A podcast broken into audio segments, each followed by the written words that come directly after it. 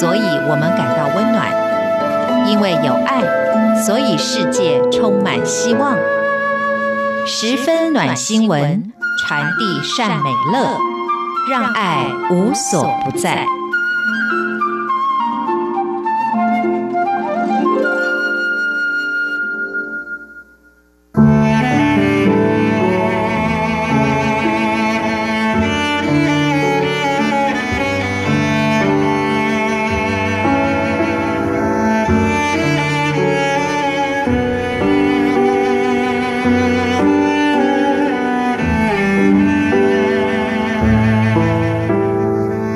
欢迎收听今天的十分暖新闻。这个星期开始，将会推出一系列在台湾得到医疗奉献奖的护理人员伟大的故事。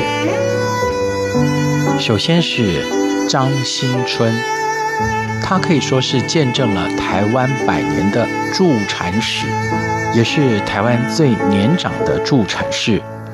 最资深的国宝级的人瑞，几年以前的重阳节，他走完了传奇人生。虽然来不及领取医疗奉献奖，可是他在农村奉献了大半辈子，用双手迎接了几千个婴儿来到了世界，近半世纪的接生生涯，宣导现代医学观念，迎接新生命，可以说是。见证了台湾百年的助产史。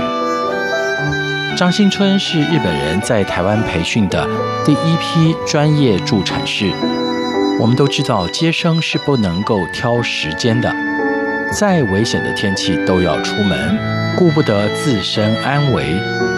如果遇到了穷苦人家，张新春往往都不收接生费。还会煮随身带的鸡蛋给产妇吃，甚至于替产家付钱给轿夫。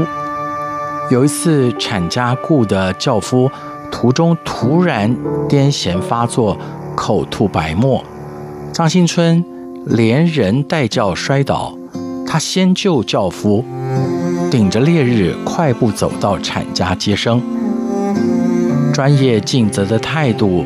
深深获得民众的信赖。当时产妇认为生孩子的血水脏，不愿意躺在床上生产，但是做稻草堆又不卫生。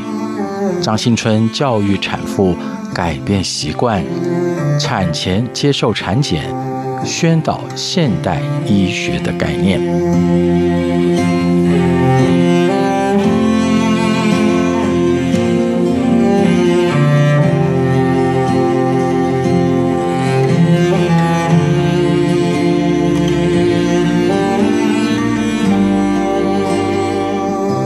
第二位在今天要跟大家分享的是宋玉洁，她可以说是一位永不打烊的白衣天使，从瑞士远渡重洋来台服务，足迹踏遍了台东纵谷各个布农族的部落，每天奔波四十公里，不仅提供个案居家护理服务。也要让孩子接受教育。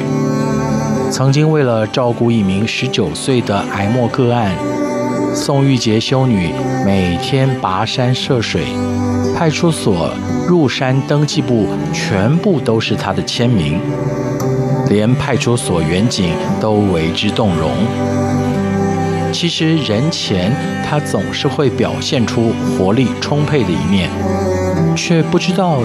在六十岁的时候，他被医生宣判为乳癌二期。原本教会是安排他回瑞士治疗安养天年，可是宋玉洁修女坚持留下来继续照顾老人小孩，舍不得这块奉献了几十年的土地。在住院治疗的那一天，访视完最后一个病人。交代自己要消失几天，晚上他就自己拎个包包到花莲慈济医院住院，接受手术切除一边乳房的病灶，抱着只要可以动就可以服务的心。接受完第一次化疗以后，才一个礼拜，又生龙活虎的去探访他的病患。他认为照顾别人是最好的治疗，借着访视病人，忘记自己是一个病人，也忘了病痛。东台湾遥远的偏乡是宋玉洁发挥母亲助人理念的舞台。他说，在这里还有很多事情要做。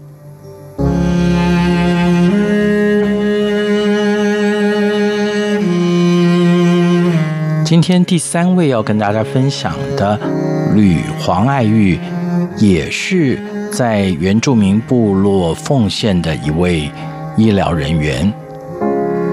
他可以说是奉献部落，退而不休。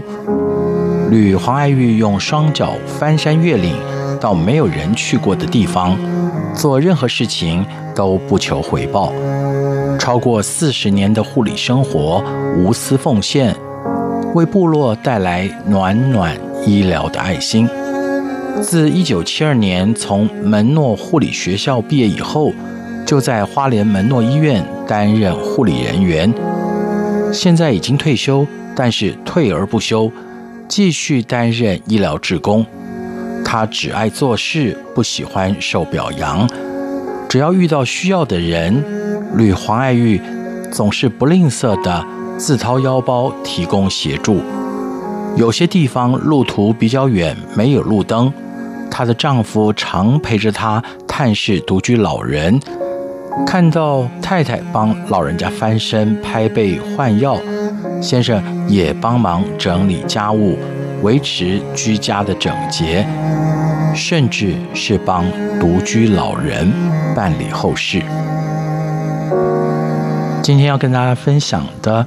第四位可以说是老人的守护天使郭雨欣，她是财团法人天主教灵一修女会附设宜兰县斯利玛利亚长期照护中心的主任，投入长期照护二十年，曾经获得台湾省社会处的金驼奖、全国好人好事代表八德奖等。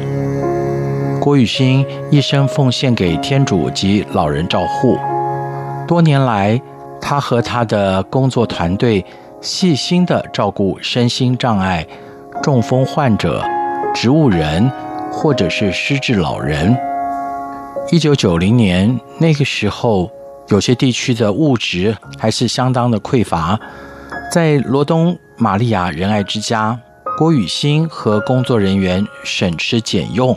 好让住民得到最好的照顾，一直到了二零零二年获得内政部专款补助，转型为长期照护中心，进而成立居家护理所，才进一步实践社区及居家照护。视病由亲，真的是郭雨欣的最佳写照。每天不厌其烦地为长辈准备三餐。